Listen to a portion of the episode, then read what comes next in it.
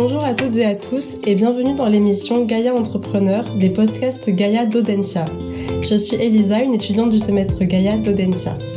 L'objectif de cette émission est d'offrir une meilleure compréhension en partageant plusieurs témoignages de ce que pourrait être un entrepreneur Gaïa, c'est-à-dire un entrepreneur qui prend en compte les transitions environnementales et sociales comme composante clé de ses projets. Aujourd'hui, je suis accompagnée d'une invitée de marque, Christelle Brugmans, cofondatrice de Human. Christelle, bienvenue dans notre podcast. Merci Elisa. Merci. Pourrais-tu te présenter succinctement et présenter euh, par la suite le concept de Human? Oui. Euh, bonjour à tous. Donc, euh, je, donc je m'appelle Christelle. Je suis maman de trois enfants. Euh, enfin de trois jeunes femmes plutôt. Et au départ, j'ai fait des études en économie en Belgique. Euh, j'ai fait l'essentiel de ma carrière professionnelle dans le secteur financier, dans la banque euh, et un, tout petit peu dans le secteur de l'assurance. Et en 2017, euh, j'ai décidé de changer de vie et j'ai décidé vraiment de, de changer d'orientation professionnelle à 180 degrés puisque je suis passée de la vie de banquière entre guillemets à la vie d'entrepreneuse en créant un projet qui s'appelle Human. Est-ce que tu pourrais nous expliquer un petit peu le concept? Qu'est-ce que c'est Human? Oui, euh, Human, c'est un espace commercial, enfin maintenant ce sont deux espaces commerciaux euh, entièrement dédiés à la vente de produits euh, de l'économie circulaire, euh, essentiellement des produits locaux, non alimentaires, pour les besoins du quotidien. Donc, c'est, si vous avez retrouvé chez Human un petit peu tout ce dont vous avez besoin pour vivre au quotidien, que ce soit au niveau de votre salle de bain, dans votre dressing, on a des vêtements, des accessoires, et, également au niveau de la décoration, euh, ou bien euh, de solutions zéro déchet. Donc ça, c'est vraiment le, le, thème du magasin, c'est vous montrer des solutions alternatives à l'économie linéaire euh, via l'économie circulaire. Ok, c'est un super projet. Et euh, du coup, tu travaillé euh, pendant pas mal d'années dans le secteur financier. Est-ce que tu as toujours eu la volonté de fonder une entreprise ou d'être dans l'entrepreneuriat? Ou alors est-ce que ça t'est venu plutôt au fil du temps ou bien tu saisi une opportunité sur le marché? Alors, en démarrant ma vie professionnelle, je n'ai jamais pensé à devenir entrepreneur. Euh, je ne suis d'ailleurs pas euh, issue d'une famille d'entrepreneurs, donc on n'avait pas ça dans les gènes. Et euh, aussi étonnant que ça puisse paraître, euh, je n'ai jamais eu en tête l'idée de devenir entrepreneur. Ce qui s'est passé, c'est qu'à un moment donné dans, dans ma vie professionnelle, euh, j'ai commencé à ne plus me sentir à ma juste place en termes de valeur, en termes de contenu euh, de, mon job. Et, euh, donc, j'ai commencé vraiment à m'intéresser à, des projets alternatifs. J'ai d'ailleurs eu de, différents déclics à ce sujet. Et, euh, c'est justement en réfléchissant à ce que je pourrais faire qui ait plus de sens et qui soit plus aligné pour moi que ben, je me suis rendu compte finalement que j'allais le faire moi-même. ok, donc euh, vraiment tu as pu euh, trouver euh, du sens et donc développer un projet par la suite. Oui, c'est vraiment ça. Et, en fait, si tu veux, pour la petite histoire, j'ai eu, une, on va dire que j'ai eu deux déclics. Le premier déclic, c'est que je suis allée voir le film Demain, que beaucoup ont, vu, avec mes filles, en, en, se disant, parce qu'une amie m'a dit, va, voir, va voir ce film avec tes filles, ça va les inspirer pour l'avenir. et quand je suis sortie du film, euh, enfin de la salle de cinéma, je me suis dit, ben, moi, je vais changer de vie. Quoi. Je, vraiment, je me suis dit, je vais vraiment m'investir dans un projet euh, qui construit la société de demain. Et le deuxième déclic que j'ai eu, parce qu'à partir de là, ça, ça, a été tout un cheminement qui a quand même pris euh, un certain nombre de mois. Le deuxième déclic que j'ai eu, c'est que j'ai découvert euh, sur les réseaux sociaux un, un film, une petite vidéo consacrée à un centre commercial en Suède euh, qui s'appelle Vituna et dans lequel euh, on vendait uniquement des biens de seconde main ou des biens upcyclés. Je me suis dit tiens, euh, ça, c'est quelque chose qui me parle, où je pourrais euh, quelque part euh, investir mes compétences et où je sens qu'il y a peut-être une histoire à construire. D'accord. Très intéressant. Donc ça, ce sont mes deux déclics pour devenir entrepreneuse. ok. Et du coup, euh, selon cette expérience, Est-ce que comment est-ce que les futurs entrepreneurs pourraient justement identifier ou reconnaître une telle opportunité sur sur le marché comme toi ce que tu as pu découvrir avec la Suède et ce magasin d'économie circulaire? Euh, moi, en tout cas, si je, si je parle de mon expérience personnelle, euh, l'opportunité, il faut déjà un petit peu identifier qui on est, avant tout, comme entrepreneur, euh, quel type de compétences on a, aussi savoir ce qui nous donne de l'énergie. Donc, en ce qui me concerne, pourquoi est-ce que j'ai détecté cette opportunité sur le marché? Ben, j'ai toujours été intéressée plutôt par le, le contact avec le client final, donc le B2C plutôt que le B2B. Et donc, euh, notamment dans le secteur financier, j'ai géré le, une, une, partie de, du réseau d'agences d'une grosse banque en Belgique. Donc, euh, j'aimais ce contact euh, avec le client final. Et, euh, et donc, je, me suis naturellement probablement intéressée à des projets qui, qui avaient cette caractéristique-là. Et alors, le deuxième, le deuxième élément, après avoir réfléchi à soi-même, je dirais qu'il faut surtout réfléchir à, ben, aux besoins euh, ou aux, aux, difficultés que rencontrent les personnes dans la société aujourd'hui euh, et, et, et, essayer d'identifier des endroits où quelque part ça fait mal euh, et où on peut, euh, via la création de son entreprise, apporter une solution. Et, euh, et, pour moi, un deuxième élément qui est important, donc c'est cette identification d'un besoin, d'une souffrance de, des personnes dans leur dans leur quotidien. Euh, une, une, fois qu'on a identifié ça, je crois qu'il est aussi important de se poser la question est-ce que est-ce que c'est quelque chose qui pourrait s'amplifier? Donc nous, en tout cas, c'est la réflexion qu'on a eue au niveau du Human, c'est qu'on a eu l'impression que trouver euh, des magasins non alimentaires, donc hein, puisque la en alimentaire, bio, circuit court, il y avait quand même déjà pas mal de choses euh, sur le marché.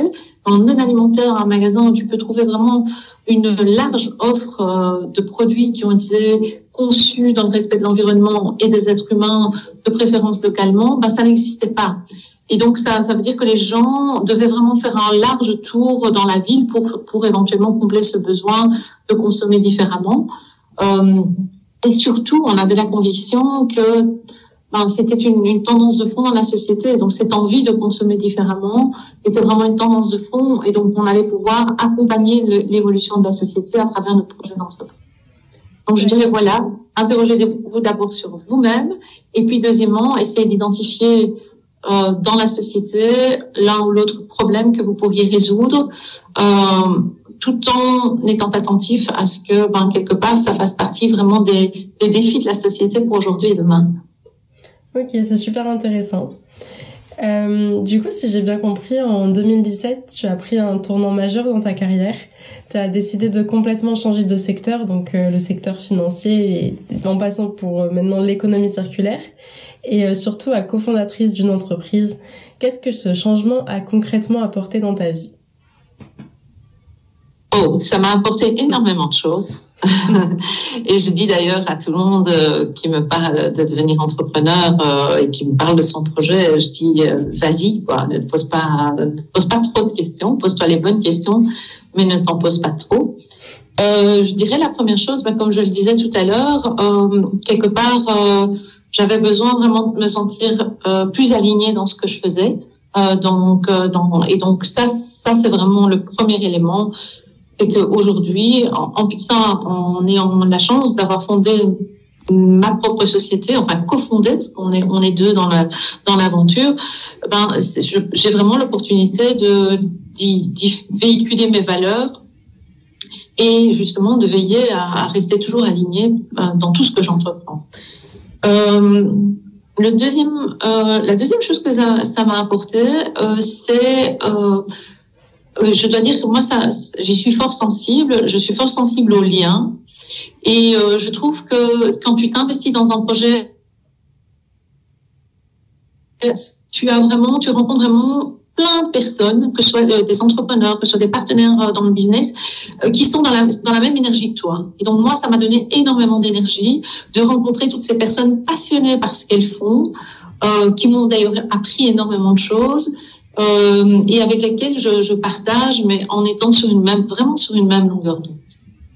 Et puis euh, la dernière, ben, c'est vraiment l'expérience de, de la vie d'entrepreneur m'a quand même euh, amené à, à, complètement changer de mindset par rapport à, à certains aspects et pour moi, le plus marquant, c'est vraiment euh, la vision que j'ai de l'adversité, des difficultés.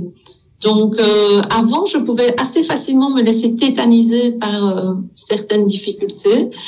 Et euh, je trouve qu'au fil des années, je suis devenue de plus en plus euh, dans un état d'esprit. Tout problème est une opportunité pour tester des nouvelles choses, apprendre des nouvelles choses, m'améliorer. Euh, et, euh, et, ça, c'est vraiment, euh, vraiment quelque chose qui m'a, changé assez, assez fondamentalement, je trouve. Ok. Ça, ça donne vraiment envie finalement de, de se lancer dans un projet si on a un projet qui tient à cœur. Euh, Mais au-delà de tout ça, j'imagine que lorsque vous avez décidé de fonder donc ce projet Human, euh, vous avez dû faire face à des défis, j'imagine notamment celui de la rentabilité économique, parce que même si le projet défend finalement beaucoup de valeurs et, euh, et a, un impact positif, euh, j'imagine, sur la société, est-ce qu'il n'y a pas ce besoin quand même d'être rentable économiquement et est-ce que vous y arrivez? Alors, le premier point, c'est que quel que soit le projet qu'on mène, un incontournable, si on veut pérenniser son projet, c'est que il doit euh, être rentable. Je dirais même, je ne dirais même pas être à l'équilibre, mais il doit être rentable parce que la rentabilité t'amène quand même cette petite marge de sécurité dont tu as besoin dans les moments difficiles. Et, euh, et donc, euh, que le projet soit un projet impact ou que le projet soit un projet plus traditionnel, on va dire, euh, je crois que le, la, la, question de la rentabilité sera la même le, la seule différence sera euh, ben, de ce qu'on fait avec cette rentabilité hein, et jusqu'à quel niveau on veut euh, avoir de la rentabilité. Euh, donc ça, sans aucun doute. Euh, et, euh, et, donc nous, euh, ben, on, on est on est pour l'instant plus ou moins à l'équilibre. Donc donc, ce, ce, quand je dis plus ou moins, c'est-à-dire qu'on on a eu une ou deux années euh, durant lesquelles on a fait une petite perte. On a aussi eu une année avec avec un bénéfice. Donc, on n'est pas encore très rentable, mais on a plus ou moins atteint l'équilibre financier. Donc, il y a aussi peut-être de, l'expérience que j'ai deux ou trois choses euh, que je voudrais partager. Euh, la première, c'est euh, la. Je crois qu'il est hyper important d'être rigoureux dans sa gestion. Euh, donc, surtout qu'on vit dans un, dans un environnement très incertain. Et donc, euh, une, une, gestion financière, une gestion rigoureuse de son projet euh, augmente les chances de le rendre pérenne et, d'atteindre un niveau de rentabilité euh, qui permet cette pérennité. Et le troisième élément que je voulais partager, c'est euh, pour moi, j'ai découvert avec le Covid, hein, parce que je me souviens, on avait une discussion avec mon associé sur le fait que on était quand même, euh, on avait du cash, donc on était relativement en sécurité d'un point de vue financier. On se disait, est-ce qu'on a besoin d'avoir autant de cash? Et puis est arrivé le Covid, et donc je me suis rendu compte à quel point une, une, une sécurité financière en termes de trésorerie est, est quelque chose d'assez fondamental euh, pour une entreprise et que il faut vraiment euh, il faut vraiment penser euh, à long terme et penser aussi dans des scénarios un peu extrêmes pour assurer quelque part euh, un matelas financier suffisant à la société pour qu'elle puisse, euh, en cas de coup plus dur, euh, passer, surfer sur les vagues, quitte même à, un peu s'enfoncer, mais réussir à, à, passer, à passer les, les, creux. Donc voilà, donc nous on l'a fait d'une façon au fur et à mesure qu'on a avancé dans le projet, d'une façon assez cohérente avec notre avec euh, nos, valeurs, c'est-à-dire on, a fait une petite levée de fonds avec avec l'ITA, euh, qui est un, une plateforme de crowdfunding à impact, et on a également eu l'occasion de participer à des appels à projets qui nous ont amené quand même des subsides, qui nous ont aidés dans le cadre du lancement de la société, et c'était important, et je, le recommanderais à tous les entrepreneurs. D'accord. Ok. Et euh, ça, c'est une petite question, mais c'est plutôt propre justement au fonctionnement du Human. Euh, de ce que j'ai compris, Human, euh, une des valeurs, c'est de pas de faire consommer beaucoup, mais de faire consommer mieux. Alors que dans la majorité des des commerces d'aujourd'hui, voilà, il y a vraiment cette être poussé à l'achat, poussé à la consommation, et c'est aussi comme ça qu'ils font du bénéfice. Du coup, comment est-ce que vous arrivez à gérer ça au sein d'Human, que vous essayez justement de ne pas pousser à la consommation, car ça reviendrait à, aller contre les valeurs, mais à arriver à changer les mentalités peut-être? Oui, ben euh, en effet. Hein, donc nous, notre vision de la de la consommation, c'est moins mais mieux. Et donc, euh, nous, la, la, façon dont on va euh, arriver à un équilibre financier, ah ben, c'est en quelque part en ayant plus de personnes qui adhèrent au principe. Donc, euh, le but c'est pas que c'est pas que chaque client achète de plus en plus, mais c'est plus qu'il y ait de plus en plus de clients qui qui quelque part s'intéressent à cette façon de consommer et donc et donc inévitablement ben, nous permettre de quand même nous développer pour atteindre un, un, équilibre financier ou une, une rentabilité suffisante pour, pour être pérenne.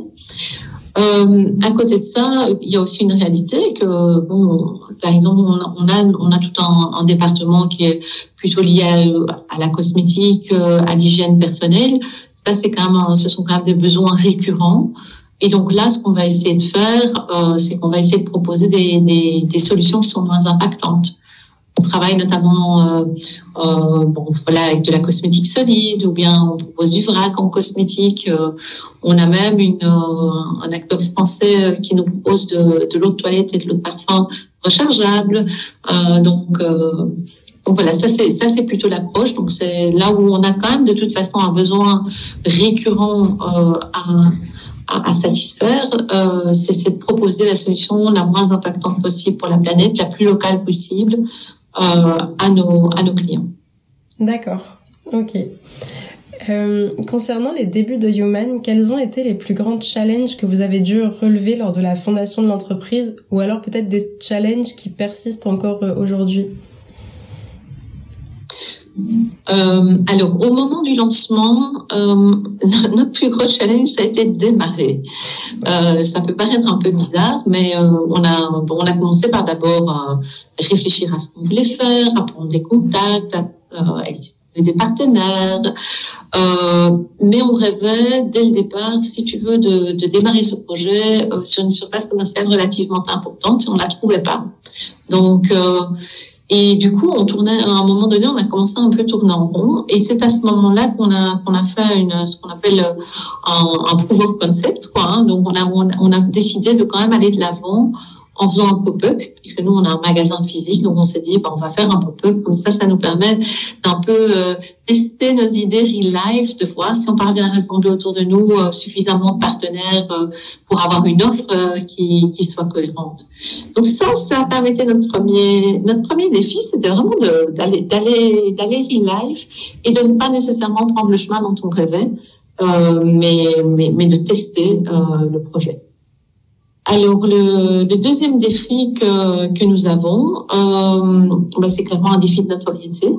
Hein, euh, donc euh, bah, finalement, on est apparu sur le marché. C'est un concept assez nouveau. Quand on l'explique, les gens euh, c'est un petit peu abstrait, quoi. Hein. Euh, bon, quand on dit, oh, ça, on a des boucles de recyclage dans le magasin, donc ça veut dire qu'on récolte de la matière pour les donner à, à nos partenaires pour que eux-mêmes reproduisent des nouveaux produits. Ben, ce sont des choses que tu vois pas nécessairement euh, dans des magasins classiques. Et, euh, et donc euh, voilà, il faut qu'on se fasse connaître. Euh, et ça reste notre plus gros défi, je trouve, parce que on se rend compte qu'à partir du moment où les gens nous connaissent, viennent chez nous, ben, ils adhèrent euh, quelque part à la proposition. Mais donc il faut il faut qu'on ait de plus en plus de monde qui nous connaissent et, euh, et qui nous rendent visite. J'invite d'ailleurs tous les Français qui viendront à Bruxelles à Noël à, venir nous rendre visite. Euh, et puis euh, le troisième euh, défi, je trouve, c'est que euh, quand on veut consommer différemment euh, et quand on veut que les produits qu'on consomme soient fabriqués différemment, euh, il y a quand même une notion de prix euh, inévitablement les prix seront plus élevés. Donc, hein, si vous faites fabriquer en France ou, en Belgique, en l'occurrence en ce qui nous concerne, eh bien, bon, nous connaissons les salaires. Les salaires sont plus élevés que dans les pays asiatiques. Donc, euh, et, euh, et puis, si on veut utiliser, par exemple, des ingrédients biologiques, euh, enfin issus de l'agriculture biologique, ben, ce sera aussi plus cher.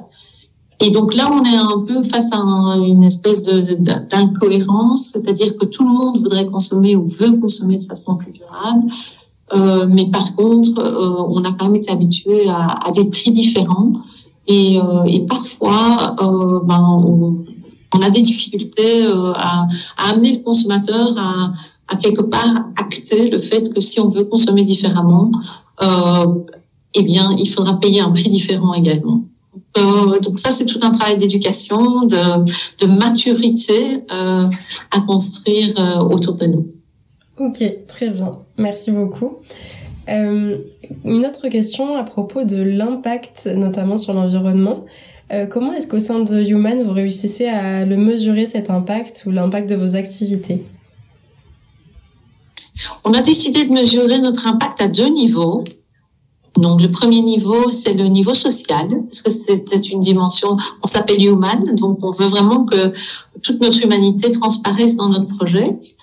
Et, euh, et donc au niveau social, on a, on a trois, trois aspects qu'on mesure. D'une part, l'emploi que nous créons, parce que nous, nous avons engagé euh, euh une équipe qui s'est agrandie au fil du temps. Deuxièmement, ce sont le nom, c'est le nombre d'entrepreneurs que nous soutenons, donc d'entrepreneurs locaux. Donc, en l'occurrence, nous sommes installés à Bruxelles pour l'instant. Et donc, euh, ce qui est important pour nous, ben, c'est qu'on fasse aussi quelque part qu'on ait un impact sur l'entrepreneuriat bruxellois euh, dans, dans le projet. Quand je dis nous soutenons, ça veut simplement dire qu'on les accueille chez nous, qu'on leur permet de tester leurs produits, que si ça se passe bien, ben, on vend leurs produits euh, et on les achète. Hein, donc ça, c'est cette dimension-là.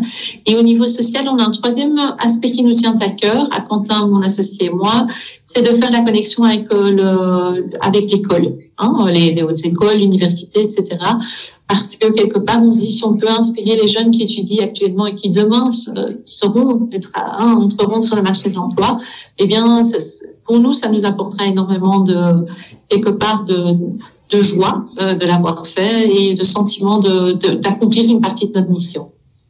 Au niveau environnemental, on a plutôt euh, passé en vue la chaîne de valeur. Euh, et donc, on a décidé de travailler sur euh, l'origine de la matière, donc est-ce qu'on le pourcentage de matière recyclée ou de matière avec à laquelle on donne une deuxième vie euh, versus les nouvelles matières utilisées dans nos produits. Euh, la distance, donc on a on a aussi analysé l'endroit où les, produits sont fabriqués pour voir euh, quels sont les produits qui qui font une grande distance et quels sont ceux qui sont à, proximité. Les kilos recyclés, puisqu'on a des, des, packs de collecte, donc on calcule le nombre de kilos de matière qui sont recyclés euh, chez nos partenaires. Et, et last but not least, ce sont les déchets qu'on évite à travers nos, solutions circulaires. Donc voilà, on a, vraiment essayé de voir de, depuis la fabrication jusqu'à la fin de vie des produits euh, quel impact euh, on pourrait avoir, sur quoi on pourrait mettre l'accent au niveau environnemental. Ok, c'est super. Euh, une peut-être dernière question. Est-ce que tu aurais des conseils pour une personne ou un étudiant qui aimerait se lancer dans l'entrepreneuriat et fonder justement une entreprise à impact? Euh, Alors, moi, j'aurais deux conseils à lui donner euh, ou à leur donner. Le premier, c'est, je dirais, euh, vous n'avez rien à perdre à tenter de lancer votre projet, donc à y aller. Hein, j'adore ce quote, je ne perds jamais, soit je gagne, soit j'apprends. Et donc, quand on est jeune, qu'on termine ses études, ma foi, souvent, on n'a pas encore de charge de famille, etc. Donc, il n'y a rien qui vous arrête. Allez-y, tentez, parce que dans le meilleur des cas, ça va être, ça va bien se passer. Vous pourrez continuer de, de, de, de développer votre projet. Et même si, pour une raison ou une autre, votre projet n'aboutit pas, vous aurez appris énormément de choses. Et donc, euh, donc voilà, moi, ça c'est le premier conseil que je, je donnerais. Le deuxième conseil, parce que nous, ça nous a vraiment été très très utile, euh, c'est de vous entourer. Euh, donc, euh, même si vous décidez de lancer votre projet seul, hein, parce qu'on ne doit pas nécessairement toujours être à deux ou à trois cofondateurs. Entourez-vous. Nous, par exemple, on s'est dès le départ entouré d'un certain nombre de personnes qui très gentiment nous ont nous ont conseillé. Euh, et, euh, et, et, je, suis convaincue. Enfin, je dis souvent, euh, seul on va plus vite, ensemble on va plus loin. Mais c'est vrai que avoir des gens qui t'entourent, qui te challenge, qui parfois te font faire une marche arrière, eh bien, c'est toujours profitable euh, à ton projet et à ton développement personnel. Ok, merci beaucoup euh, Christelle d'avoir accepté de participer à ce podcast et de cet échange très intéressant. Merci d'avoir répondu à nos questions. Chers auditeurs, si vous souhaitez en savoir plus sur ce projet, je vous invite à consulter le site ou le compte Instagram Human Village ou à aller visiter les magasins à Bruxelles. Par ailleurs, tous nos podcasts sont disponibles sur podcast-entrepreneuriat.audencia.com et sur les principales plateformes de podcast. À très bientôt!